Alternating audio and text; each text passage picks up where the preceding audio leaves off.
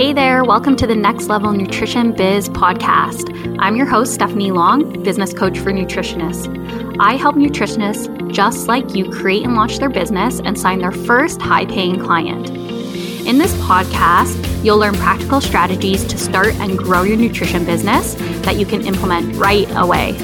You'll also hear from a ton of guests who have started their own thriving nutrition businesses and share what they've learned throughout their journey. Let's get started.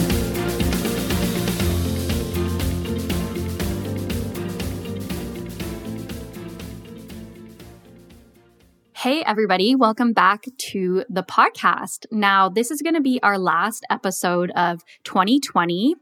And I thought bringing on Brittany from Practice Better would be really great so she could share all about how to run a successful online challenge. Now, this will be a great episode to bring in 2021 and start thinking about if you can actually add a challenge into your business plan to bring in more potential clients and to create more of a community. So let me tell you a little bit about Brittany and Practice Better. So, Practice Better is a complete practice management platform created specifically for health and wellness practitioners. It was co founded by a former holistic nutritionist in need of streamlining her own workflow, so you know that it's really good. Today, Practice Better helps thousands of practitioners streamline their work so they can spend less time on busy work and more time helping clients reach their health goals. So we have Brittany again with us here today, and she is a business success coach with Practice Better and also a certified holistic nutritionist herself. So welcome to the podcast, Brittany. Hey, Stephanie. Thanks so much for having me. Yeah, it's my absolute pleasure. I love having Practice Better on. Um, and talking about the platform as it's one that I absolutely love. And having you here today is a big treat as well, because I know you're about to share a ton of wisdom with us all about creating that successful online program. Yeah. Online- yeah, we're happy to be here too. We love uh, talking about business building tips. Our team is made up of practitioners. So it's a topic that really resonates with us. So we're excited to dive in today. Yeah, this is a question I get all the time is, you know, how do I attract clients? How do I get more people excited about my business? And, you know, one answer that I always have is running a online challenge, but you know, I see some people doing this and um, you know, you don't know what you don't know is mm-hmm. i guess the, the best way to say it but i see a lot of people running like these long drawn out challenges where they end up getting burnt out the audience ends up getting burnt out so i'm really excited to talk about you know kind of the right way to do a challenge and then also the tools that you can use to make it really clean and clear and like a really fun experience for everybody involved yeah, that's great. Online challenges are, like you said, they're just such a great way of introducing potential clients to you and uh, work with them kind of with the goal of later bringing them on as paid clients to help grow your health and wellness business. But there's definitely a way to do them well and a way to kind of fall short on them. And unfortunately, um, oftentimes we overcomplicate them. And that, like you said, they become really long and drawn out, and the um, engagement just starts to drop off and you can get really burnt out, like you said. So, um, we kind of at Practice Better came up with, I guess, five best practices that will kind of tailor your online challenge to really work for you in a way that's really efficient and streamlined. So, as a practitioner, um, the amount of time and effort you're putting into is kind of matched with what the um, the output will be for your clients. So, kind of streamlining things for both you and then a quick win for the the clients as well. Hmm. Yeah, that makes a whole lot of sense, and it's nice to also have, you know, a few steps or bra- or best practices to focus on, so that you're not feeling like you have to, you know, add everything in this challenge. You can really just like have this list of a few things that you need to really get clear on, and not worry about the rest. Because I feel like if it was if you made it really complicated to do, you're not going to end up doing the actual challenge. So having again like these few areas to put your attention into, and then um, moving away from you know the other things that might you know distract our attention and just sticking to the things that we really need to focus on makes the most sense. Yeah exactly. And for anyone who's listening who's not totally familiar with what an online challenge is we like to think of it as kind of like a short group program with a very specific or short-term goal. So it's giving a client a quick win um, to give them a kind of a taste of what you do um, whatever it is that you specialize in or whatever your niche is in, it's kind of giving them like a sample taste of that um, to kind of flirt with the idea of working together, if that makes sense. So that's kind of how we differentiate between, say, an online challenge and an online program. Is one is really condensed with kind of quick wins. The other is really getting into the more granular um, nitty gritty of what you're working with your clients to achieve for for their health outcomes. Uh, mm. Yeah. Okay, so basically, because we're making it about like this quick win, would you agree then that it's not about putting like everything you know into this program. It's about like scaling it back to kind of like the first step or the need to know things that this client, you know, can begin or start with. Um, that will then, like you said, lead into that next, you know, step two of what you will teach them in your one on one or your group program. Is that right? Exactly. So we often like to think of it as kind of a stepping stone into this kind of path to working with you. So they're taking that first step, they're getting that first win, and it's making them want to take another step forward. So, oftentimes, challenges are a good way to build that know, like, and trust factor with your clients, where they get um, an idea of how you work, what you offer.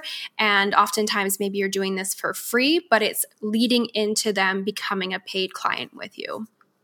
Mm, yeah. So you make a really good point there, and I'm not sure if you're going to talk about this later or if you if you want to cover it right now. But what are your thoughts on like free versus paid challenges?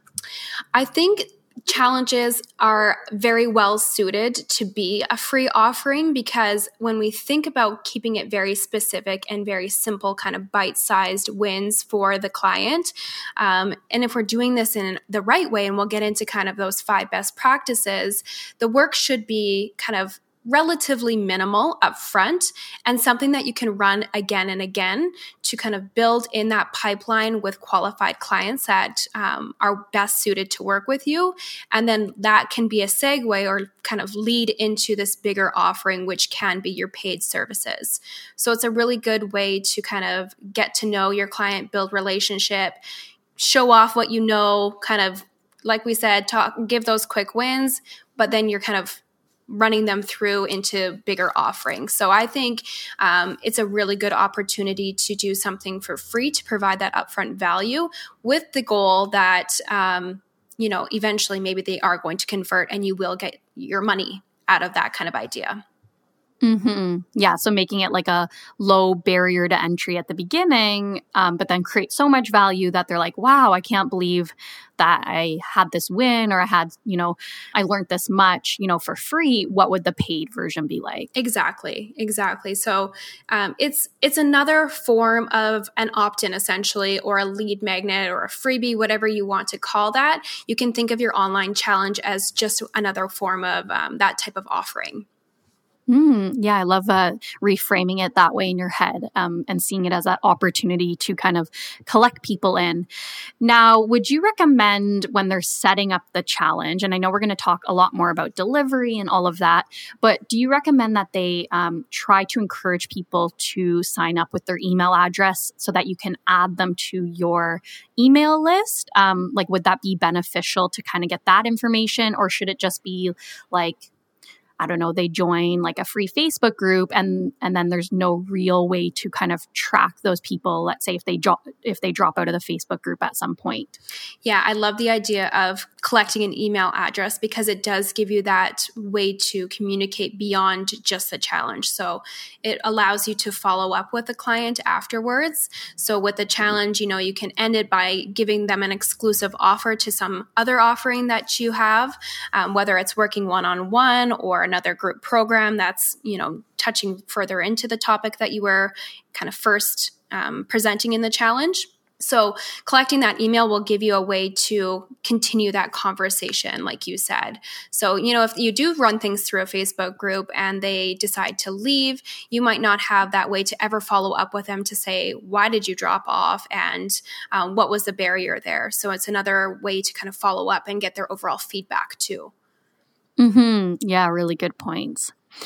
Okay, well, why don't we just jump into the best practices? I know you have five to share with us, and then we might talk a little bit later on about tips for filling your challenge. But let's just get started with uh, best practice number one. For sure. Let's jump into it. So, the first practice I want to share is just getting really clear on your challenge goals. So, before you start building your challenge, first, it's really important to know what you're hoping to accomplish with it and what you're going to focus on. So, in order to do that, you really need to know who your ideal client is in the first place. Um, so, what do you want to help them achieve? So, whether you already have a niche or not, it can be really beneficial to kind of stop and ask them what they're look, uh, facing, what kind of pain points they're experiencing, and maybe you want to tailor that online challenge specifically around that one item.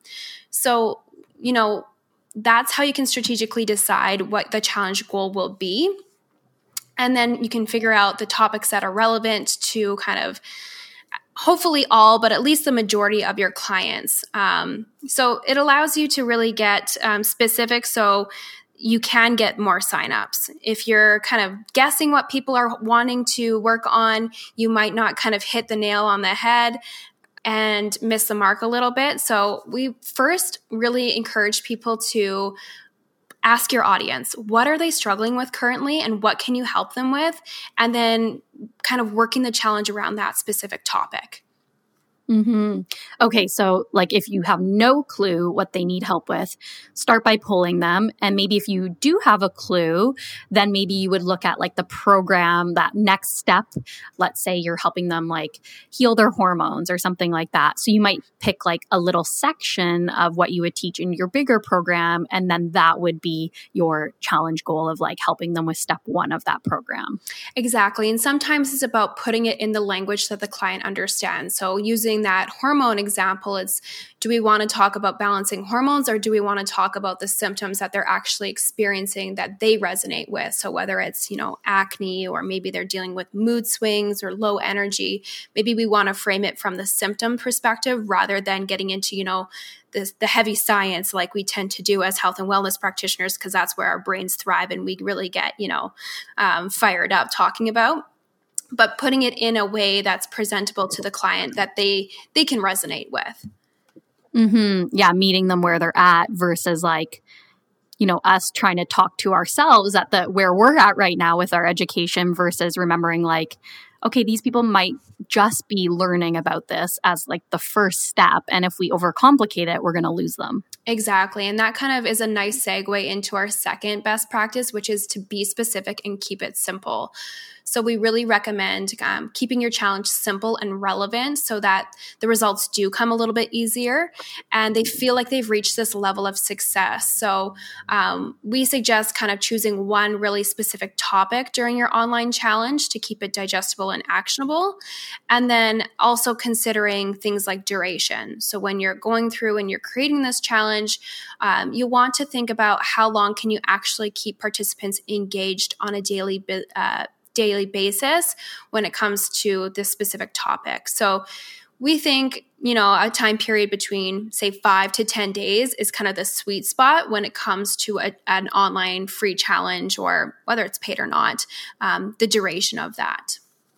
Mm-hmm. Yeah, I'm kind of the same. I usually say like three to seven days, but I think like the five days is kind of such a nice place because, you know, the first few days people are just getting used to you, they're warming up to you, they start to learn, but you want it to be long enough that they actually get a win and it's not like, oh, and it drops off and then they have to do all the work on their own. Yeah, exactly. That's exactly it. So, yeah, we think that the focus of your challenge should be kind of one piece of the puzzle that you um, would typically cover in, say, your one on one consultations or a signature group program.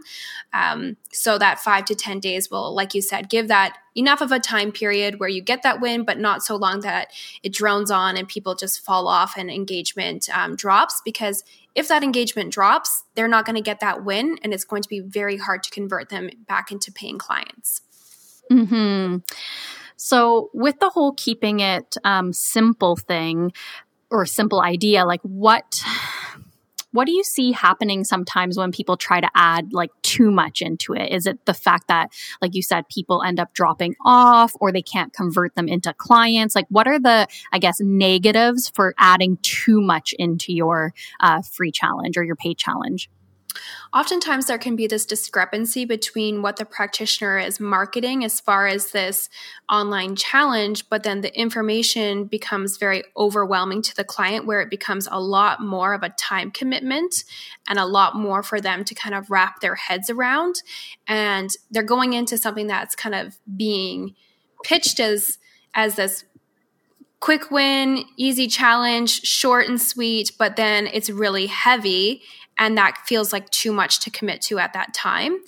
And if we're framing this as a free challenge, um, as something like an opt in, uh, people don't have that same level of commitment as they would with a paid service. So that's another kind of reason why you can keep it kind of short and sweet and also a quick, easy win. Um, just because sometimes they're not as ready and willing to kind of commit um, with the heavy information. So I think practitioners get caught in this bubble where they forget just how much they know. And they mm-hmm. forget that the average person does not have nearly as much knowledge on that particular topic as they do. So it's like you have to come up with your content and then cut it in half and then yeah. cut it in half again. And that's the right amount to present um, for something like this. Hmm.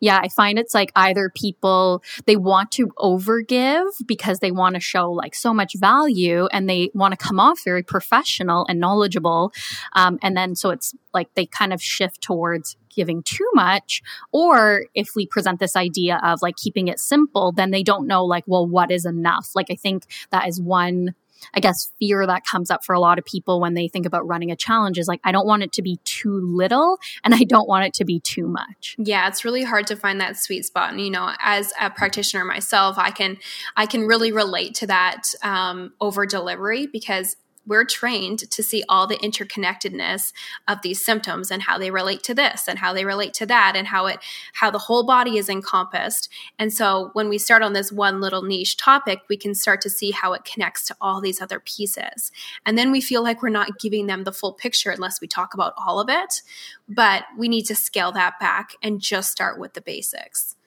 hmm Yeah. And I love what you said before. It's like remembering that we have potentially a lot of knowledge, but they might not. And, you know, an example I love to use, and this is not at all to call my mom out because she's a very smart, brilliant woman, but she has trouble, you know, even remembering some simple nutrition things like exactly what type of protein store um, sorry, what type of protein sources she should eat, or, you know, what are some good fat sources. So we have to remember that, you know, not everybody has the nutrition knowledge or wants to have the knowledge that we have. And it's really up to us to like remind people that foundational information and make it easy for them to consume. Exactly. You know, I have an example of that too, where I have a friend who is dealing with some health issues. And of course, um, doing what I do, I want to get into all the nitty gritty science with her and give her this research and these papers to read. And she's like, no, I don't want to know any of that. Just tell me what to do. Um, and I forget that people have a completely different perspective on it than I do. They don't care to know as much of the the why and the logic and all the the information behind it. So sometimes people want everything kind of packaged up nicely with just the action steps that are going to help them achieve the outcomes. They don't need the why and all the science and all that behind it.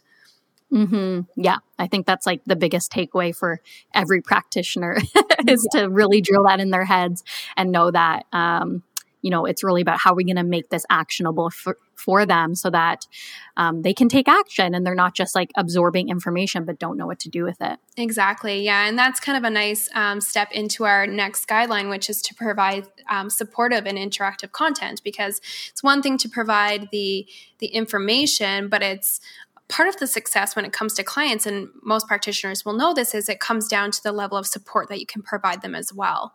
So with an online challenge, you'll want to think about the format of the content, um, and that will largely depend on whatever outcome you've outlined. Um, but you want it to be as engaging as possible. So, because you're likely speaking to a variety of different participants who all have different um, learning styles and are going to be engaged in different ways, um, you can think about that and then have um, a combination of material that you include in the challenge so whether you want to do things like a live video session you could include um, you know pre-recorded short videos you can do up some worksheets or infographics um, include a meal plan. There's just so many ways to support um, your clients by giving them interactive content so that they know um, that you're there and that you're providing things that are in an, engaging way, catering to different learning styles. So, lots of different ways you can get creative when you're working with an online program so that, um, yeah, you're able to give this information in a really um, easy to deliver way that is going to hold people's attention. Hmm. Yeah, that's so important because I think sometimes we think like, oh, well, I'll just write a bunch of posts. But some people don't like it doesn't resonate with some people. They need to hear it or they need to see it or it needs to be absorbed in a different way. And just like you said, if we only create like one piece of material, that might only reach one type of person or one type of client and then we end up missing out on all on enriching all of these other people's lives. So that doesn't mean you probably have to do like video and audio and workbooks and like all of the things but i think maybe knowing like what the majority of your audience resonates with and then creating those materials. Exactly. And that kind of goes back to our first point of getting to know your audience and what works for them. So, you know, social media is such a great way to interact with your clients where you can throw up a quick poll or a quick, you know, question box in on Instagram and you're asking them, how do you want this information presented? Would you prefer to have an audio training? Do you want to see some videos? Would you prefer some, you know, journal prompts? Like what is going to resonate best with you? Because that's your community and those are the people that are going to likely be um, members of an online challenge and who better to ask than the people that are actually going to be going through it. Oh, yeah, 100%. Um, this kind of brings up a question that I get all the time from people who um, are running a challenge, or let's even say have a Facebook group or another group where they need to be very interactive. So I think this question kind of can go across the board here. Um, but people just are always asking, you know, how do I keep my group like answering questions or how do I get them to be interactive? Like, is there a method to the type of questions I'm asking or the type of info I'm posting? Do you have any kind of go to ideas for actually keeping them, you know, talking and keeping them engaged? So it's not just you kind of talking at them, but them having a conversation and building this community? Yeah. Sometimes I think that it's really about breaking the ice. Nobody wants to be like the first person to raise their hand kind of thing.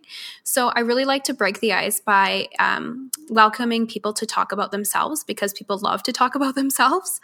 um, so it can be as simple as posing the question when we work in this virtual world. Oftentimes, we're working with clients from all over the place. So posing that question, who are you and where are you from? Um, people love to give a shout out to where they live and where they come from. And that can kind of break the ice where people are willing to kind of um, take that next step and maybe ask that next question or engage. So it just kind of creates a welcome environment.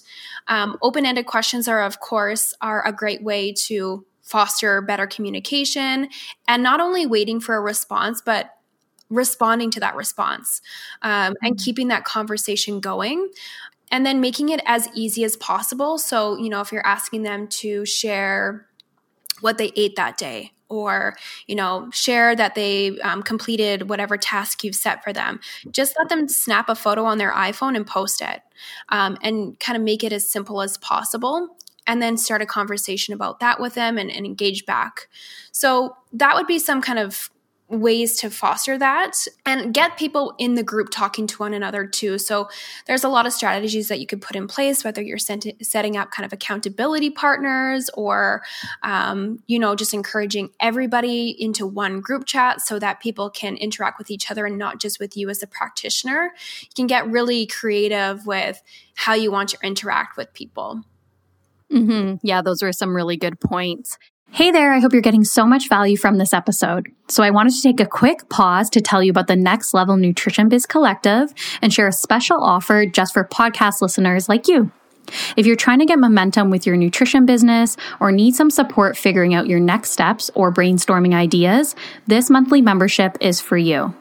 Inside, you'll get monthly in-depth marketing, sales, and business trainings and Q&A sessions to help you grow your nutrition business, as well as a supportive community where you can ask questions and exchange ideas. If you want to learn more or join us in the Next Level Nutrition Biz Collective, head on over to www.stephanielong.ca slash membership and be sure to use the code podcast in the checkout to get your first month for only $7. See you inside.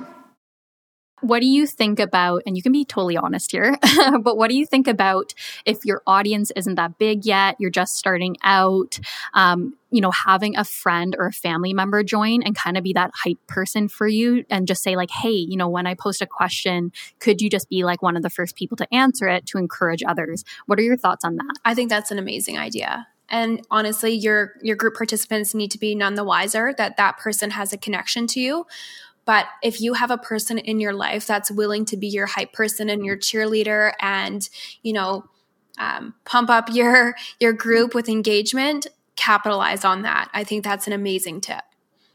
Okay, great. I love that too because sometimes it's just nice, even as the person running it. You know, you're always like, oh, nobody's commenting. You start to self doubt. You're like, oh my gosh, people hate this. And then that one person writes a comment and you're like, okay, I've got it. Like, I'm oh, yeah. good. But it's like we need that one person to start us off. So, yeah, even if it's someone you're comfortable with and, and even if it's just a friend or a family member, like that could make a huge difference for the group and also for your confidence as well. Yeah, definitely. I have been there before where I have run challenges and it's been like very very quiet. And the the weird thing about working in a virtual world as amazing as it is is that sometimes you're you don't have that client in front of you to read their expressions or to read their body language when they when you have say like a free talk or working with somebody one on one in person. So sometimes even though they're silent they are um, having an amazing ex- amazing experience. They're just not sharing with you. Um, so it's really easy to get stuck in this mindset of, oh my gosh, nobody likes this, nobody's participating, uh, who do I think I am? But behind the scenes, it's very likely that somebody is, you know, really enjoying what you're putting out there. So it's just really important to keep that in mind. Yeah. I mean, I am probably the worst group person because I totally am the sidelines person who will like watch. Even this morning, I was watching um, this really awesome Facebook Live and I was really enjoying it, but I didn't write a comment. Like they wouldn't even, they wouldn't have known that I was there. Um, so I think sometimes we can get so hard on ourselves when there's not any like affirm, like reaffirming that we're doing a good job. And we think, you know, is anyone really listening or caring? But sometimes there's just like you say, these silent people that are watching and learning and loving it. They're just not the type to be really expressive in a group setting. Yeah. You know, one of my favorite examples of this is sometimes I'll put out, you know, whether it's a recipe or a tip, whatever it may be on Instagram, and the engagement on the actual post will be quite low.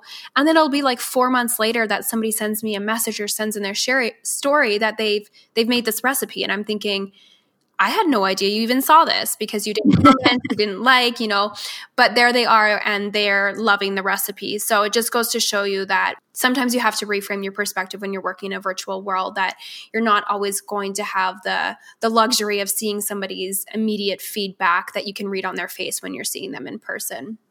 Mm-hmm. It's really true. And also just nice to hear you talk about it. And I can share as well, you know, from my experience of, you know, sometimes there's a slow challenge. Sometimes it's lots of people communicating and being really active. I think nobody's immune to it going either way, but just knowing that it's normal. But then also, you know, if we kind of learn, okay, that challenge didn't go as well as maybe it could have, then next time, what could I do to improve upon that and really create that sense of like community to have people talking and answering questions? Yeah, I love that. It's so important, uh, you know, when everything is said and done to kind of do an audit what went right, what went wrong, and how can you kind of use that feedback to um, implement it in your next round to improve. Mm-hmm, absolutely. Okay, well, let's go into uh, best practice number four, which I think is probably the funnest one we're going to talk about today, which is like how do we deliver this um, challenge online? Yeah, this is one that, of course, is really exciting to me. Um, I was a Practice Better user myself as a practitioner before I ever worked for the company. Um, so I really love this feature in Practice Better. We call it our programs feature, but don't let that confuse you because you can use it with your online challenges. Um, essentially, Practice Better allows you to run your online challenge, keep your educational content, your community engagement, and your client accountability all in one place. And addition to that, you also get to kind of as you're doing this, build up a client health record.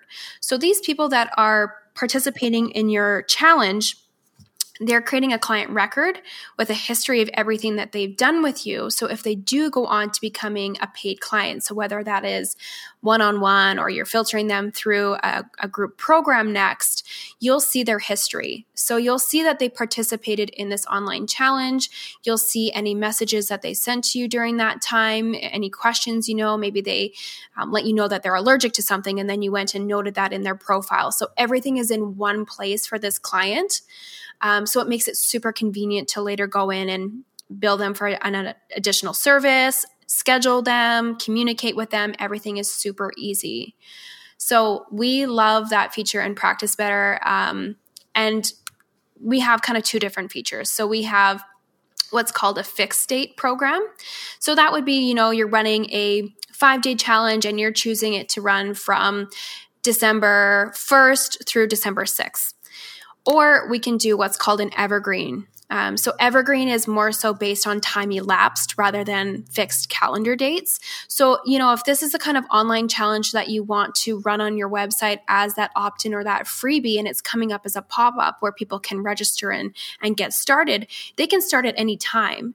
So your marketing changes corresponding to that. Um, it doesn't have to be this marketing schedule where you're um, promoting these hard dates, it can just kind of live evergreen on your website.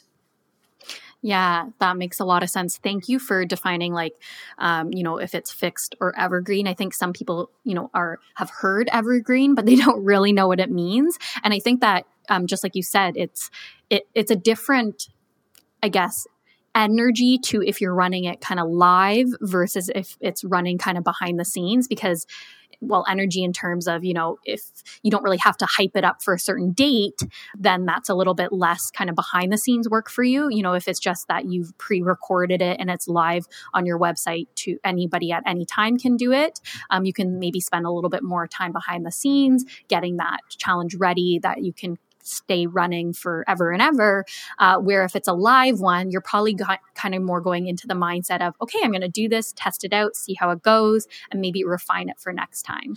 Exactly. And so let's not confuse it with the fact that you're not going to have to market an evergreen challenge or an evergreen program because you will still need to promote it. Um, you can't just create it and unfortunately hope that cross your fingers and close your eyes that people are going to somehow find it and sign up. So it still does require um, some marketing effort, but it it changes how you're going to format the content of whether you're going to maybe have a live video session with your participants, or maybe, like you said, things are going to be pre recorded. Um, and that way it's very passive for you. Um, the nice thing about Practice Better, too, is that you can set up with Zapier to pull your program registrants over to your email newsletter list. So that's all done kind of automated for you. So it, it eliminates that busy work where you're then having to um, go into the people's profile, copy down their email address, transfer them over, that kind of idea. So everything's done. So if you want to keep promoting to them or talking about an exclusive offer once they're done the challenge, talk about what the next step to work with you would be you can set that up so it's all happening automatically. Okay, awesome. And so, can you just explain a little bit how you would interact with the group in Practice Better? Like, is there a chat function? Is there a bulletin board? Like, where would that conversation be happening? Yeah, so you can set up a secure chat in Practice Better, and you can do this one on one with each participant, or you can actually set up a group chat, which is great for accountability and engagement, where people can start to see the other members that are going through at the same time.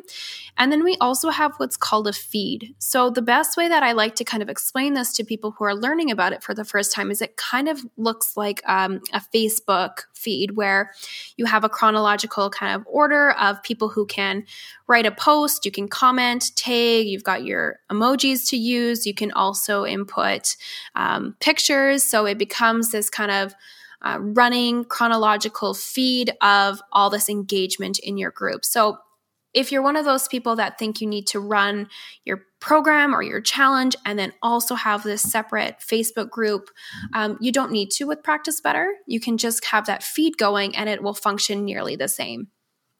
Oh my gosh. I didn't even know that. Yeah, yeah. and I love that. Now that I know that, I'm like, okay, so should I be changing everything over? Because I personally haven't been using Practice Better in my practice just because I'm no longer doing nutrition, and it's so you know perfectly built for people doing nutrition but i think it can have so many different functions for different kind of practitioners or or coaches who really want all of that functionality for their clients yeah you know what we see a lot of people who are health coaches themselves, but also business coaches. So, someone like yourself who works directly in the industry, working with nutritionists and have a program for them, um, it's still a great platform to use um, for that as well. Where with our online challenges, you can actually include um, PDFs or additional documents as resources. You can set tasks so that the people that are going through this online challenge can um, look to see what their to do lists are. So that next actionable item, and then they just get to check it off. And then as the practitioner on your end, you're seeing when each member is kind of working through the content and checking things off. Um, mm. You can include all kinds of things if you wanted to upload, say, um, a PDF of that clean life, that meal plan kind of idea, that can be included. So you get to really play around with the format in Practice Better and make it basically everything is just in one spot. Mm, yeah, I love that so much. And what I keep hearing a lot, and actually some of my clients have been running challenges, and what they're finding to be, you know, no pun intended, a challenge is that um, a lot of people don't have Facebook anymore or kind of refuse to be on Facebook as like their main platform. Um, so they end up losing a lot of challenge participants if they're running it solely on on Facebook. So I I feel like it's an advantage to bring it off Facebook onto an, a separate platform platform where you can have kind of everybody's engagement there versus them being on Facebook, um, you know, and scrolling through the feed and it may be like not putting as much like um, focused attention into it. Um, you know, unless it was like on another platform where they can, you know, sign in and really just like be there with that challenge for the time that um, that they're in it. Yeah, exactly. And the nice thing too is that we have a mobile app, so your clients um, don't need to necessarily log on to an actual computer. They can do it from the convenience of their phone, whether they're on a an Apple phone or um, Android it is compatible with both so that will allow them to access things like the the secure group chat they can even um, participate in video sessions from their phones. So, if you are running an online challenge and you're doing it more fixed date where it's live and you want to have a video session, uh, we offer um, an integration with Zoom, which is um, you can you can essentially ma- make it so that it's secure and HIPAA compliant, so that you're um, you know staying within the privacy acts. And they can just log in from their phone and interact that way. So it's again just super convenient. You're making things as easy as possible and removing as many barriers as you can by keeping everything in this one place that has all these functionalities.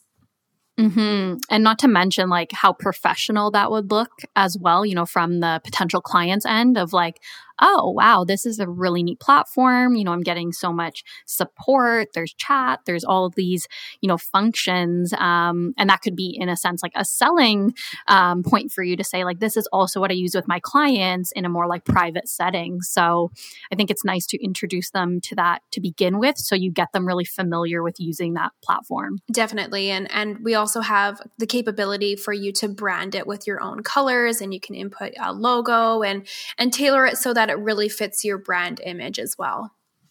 Mm, love that. Yeah. Okay, so let's just imagine for a second. Um, I don't know why someone would choose not to use it because it sounds amazing, but um, you know, there's different uh, people at different places in their business and that want different capabilities with different programs. So you know, there's all different types of people running nutrition businesses. What would be some other platforms that you would recommend, maybe other than Practice Better, if they're not ready yet to to go with Practice Better? For sure. So, I mean, we have so many different ways we can do this. You can keep it so simple. You could do it by email. So, you could send out your content and your communications um, by email.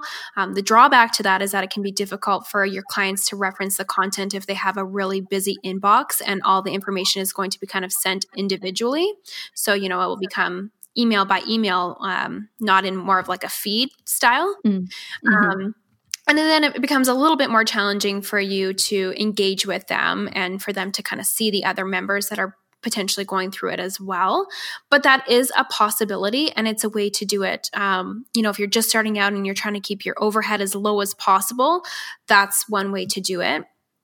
Um, that's how I did my first one was over email, and I just kind of recorded a video, uploaded it, kept it private on YouTube, and then embedded it and and did it from there. So, um, not gonna lie, I kind of pulled my hair out dealing with all the tech and trying to like make this work. Um, so I love Practice Better and how streamlined and user friendly it is, but that's definitely an option. And then you could even do it over social media, really. Um, so if you want to capitalize on that bigger audience that you have and just kind of open it up and hope that people will follow along. Run it over social media. You know you have the ability to do live videos on there. You can be doing um, you know um, things on your stories on Instagram, create a hashtag for yourself so that people are sharing and reposting.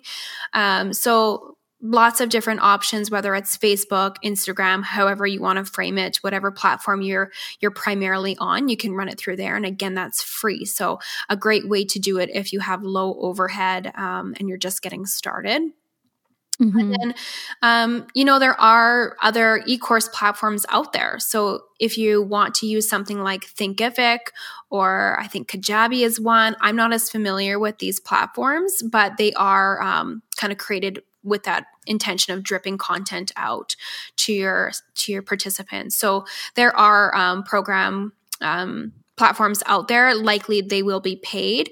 The difference the the real benefit that we see to practice better in that situation is um, practice better. You're creating that health record and keeping everything in one place. Um, so that would be the difference between you know working with something like thinkific yeah. And something I'll say to my clients a lot too is, you know, again, if we're trying to think, you know, financially where we're spending our money, especially in those first few years of our business, um, why not go with an all in one platform that essentially has it all versus, you know, trying to have like five different, you know, platforms that you're using and then it just feels like an admin nightmare. So I really do think um, practice better for for this reason makes a lot of sense to kind of keep everything in one place and then be able, like you said, to kind of transition those people interested in like one on one coaching or the next step, a group program, whatever it is, they're already in the system. Exactly. Yeah, it's a it's a really streamlined way because everything you don't have to worry about your your different say scheduling and your invoicing and your bookkeeping and all of that talking to each other and trying to make those things work because they're already housed in just one platform. Mm-hmm. Yeah, that that really makes a lot of sense. All right. So thanks for sharing that with us because I think that's always like a guess for people like, where am I actually doing this? So to have a few different options is great. Now, what about um, like different ways to keep them engaged and motivated? What would that look like? Yeah. So I would say that you really want to focus on this because participant engagement is really a key aspect of it. Without that, um, people are just more likely to drop off partway throughout your challenge. And trust me, that will happen. It's happened to me. I don't know, Stephanie, if you can relate, but mm-hmm. um, for sure, when you try and coast and just think that you've already got all the content created and you're going to kind of let this run really passively, it'll just lead to people falling off. So, um, a couple of ways to do this is plan for daily communication with your challenge participants. And you can do this a few ways. So, whether it's posting in a group chat, um, holding a group video session, you can do that. You can message people individually. Essentially, the the video session doesn't have to be, you know, this really big song and dance. It can just be a recap of whatever is on the the agenda for that particular day. So you can keep it simple, but it's just a way for you to give that FaceTime with people and get them interacting and engaging with you so that they feel motivated to kind of keep going with the next step. Um, mm-hmm. Yeah. And I think that makes sense too because the last thing we kind of want is to, like you said, kind of put it on autopilot and not show up. I don't think people will be as engaged if it's just like, here's the information, like do it yourself. I think they really want to hear from you, hear stories, hear like client wins, or they want to hear like how you could help them or what you've done to implement these things in your own life. They want that like integration piece and without having any kind of like video or or interaction like you say it's going to fall a little bit flat. Um, the other thing I wanted to mention as well is um, what I see happening here sometimes is the people who run the, you know, 14 or 21 day challenges. I find those to be a lot harder to keep people motivated and engaged because it's just such a long time to ask for people's commitment. And, you know, I don't know about you guys listening, but like that's really hard for me to be like super committed for, you know, 21 days when it's something free that I haven't really put money towards, you know, to keep myself accountable. So I think it like really does come down to the timeline as well. Yeah, definitely. I, I 100% agree with you. It has to be um, realistic for people to commit to. Everyone is just so busy and our focus is being pulled in a million directions. So um, we only have like a short period of time to, to hold that focus and make a really lasting impression. So um, yeah, the next thing I would suggest is coming up with a daily call to action. So not only are you finding a way to communicate with them daily, but you're also putting out this, whether it's a question or a task for them or something that is encouraging them to take action. So it could be something as simple as posting a photo of um, whatever they're doing for movement that day into the group feed or um, sharing a, a win or a mark of progress or a struggle that they're going through something that's getting them to talk. Um, and you know what? I think it's really cool as if as the practitioner you're willing to say to your group participants that hey you're doing this alongside with them. Um, I think that as practitioners we get caught in this place where we have to act like we're this picture perfect embodiment of health.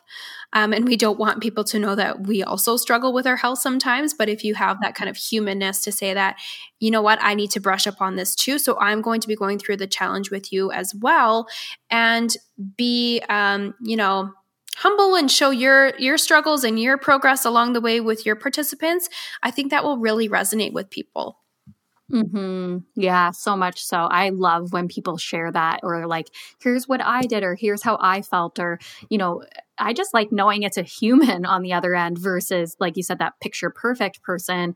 I don't relate to that because I'm not picture perfect. So I think it's like, yeah, really finding how you can connect on a human level. That's um, not just you kind of sharing your woes, but sharing maybe what has happened and then how you overcame it or what you've done to kind of move forward. I think is just so inspiring for people to learn.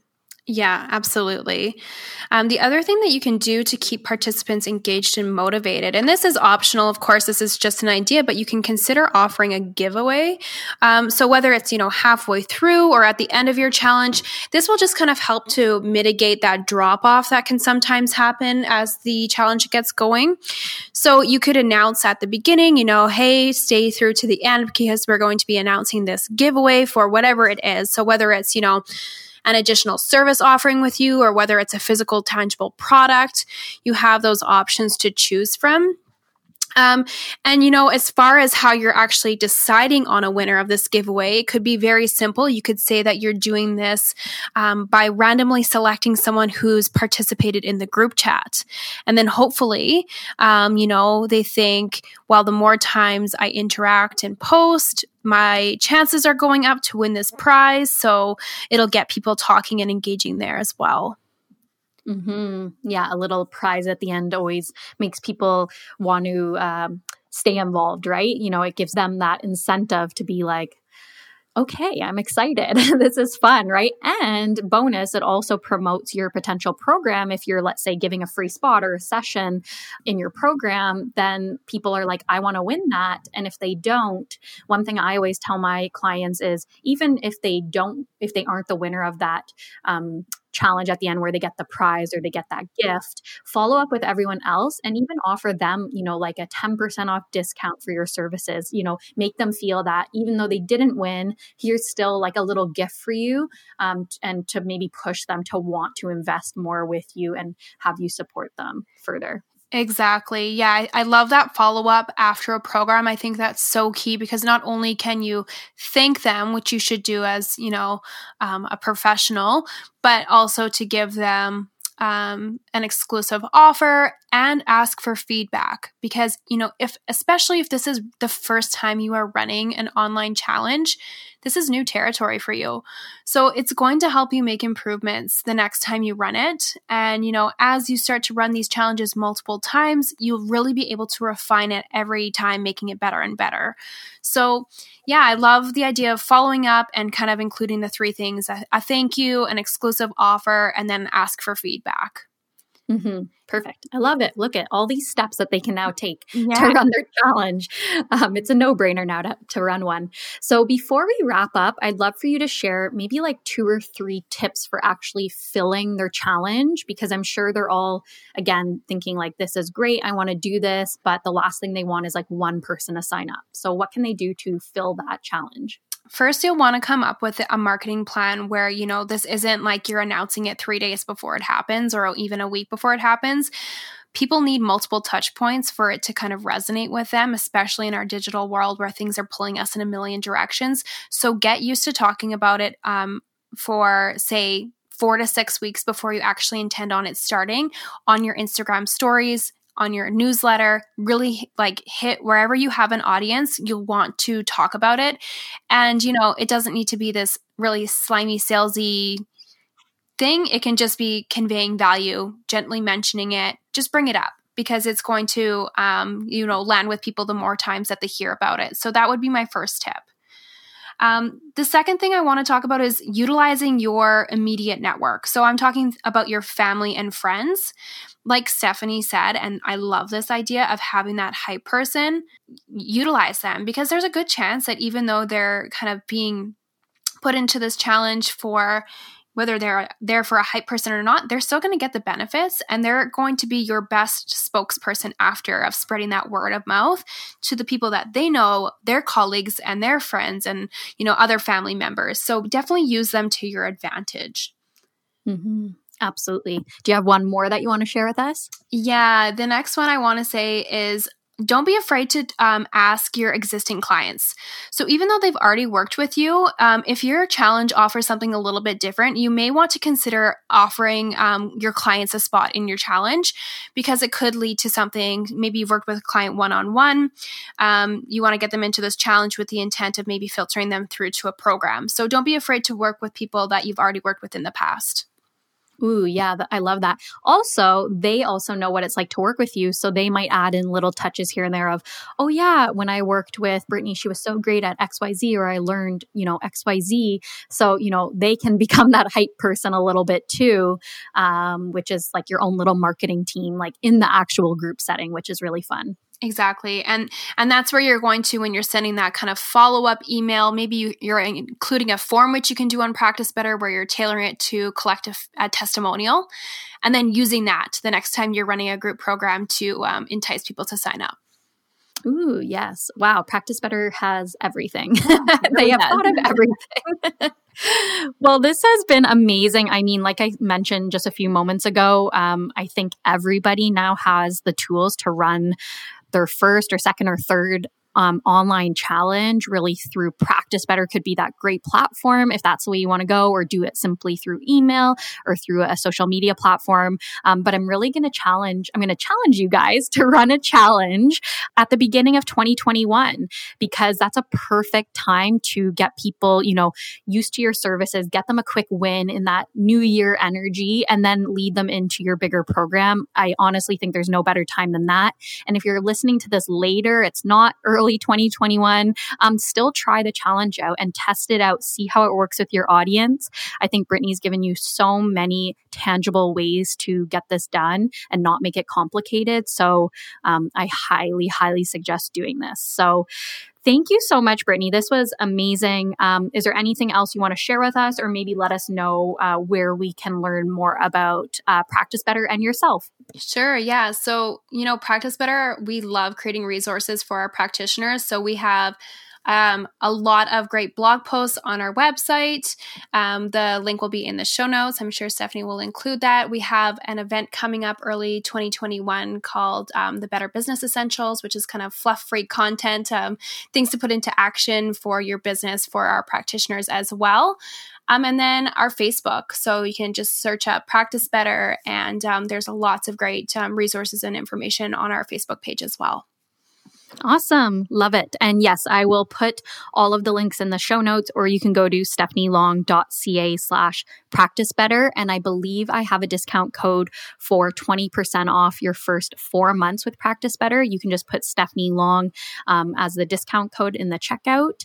And yeah, thank you again. This is great. I'm so excited. I'm sure you would love to hear if people are running a challenge after this. Where would they be like tagging you at? Would it be like um, taking Practice Better or using a practice better hashtag um, how can they really show you that they've ta- uh, taken this and put it into action yeah take us on facebook it's just at practice better and we will um, see you guys um, hitting um, it out of the park with your online challenges which we're so excited for yeah, uh, absolutely. Feel free to tag me too, because I would love to see that. All right, Brittany, thanks again. Really appreciated you being here. Thanks so much, Stephanie. Thanks for listening in. If you like this episode, feel free to leave us a review, share the episode with a friend, or tag us on social media. Catch you next time.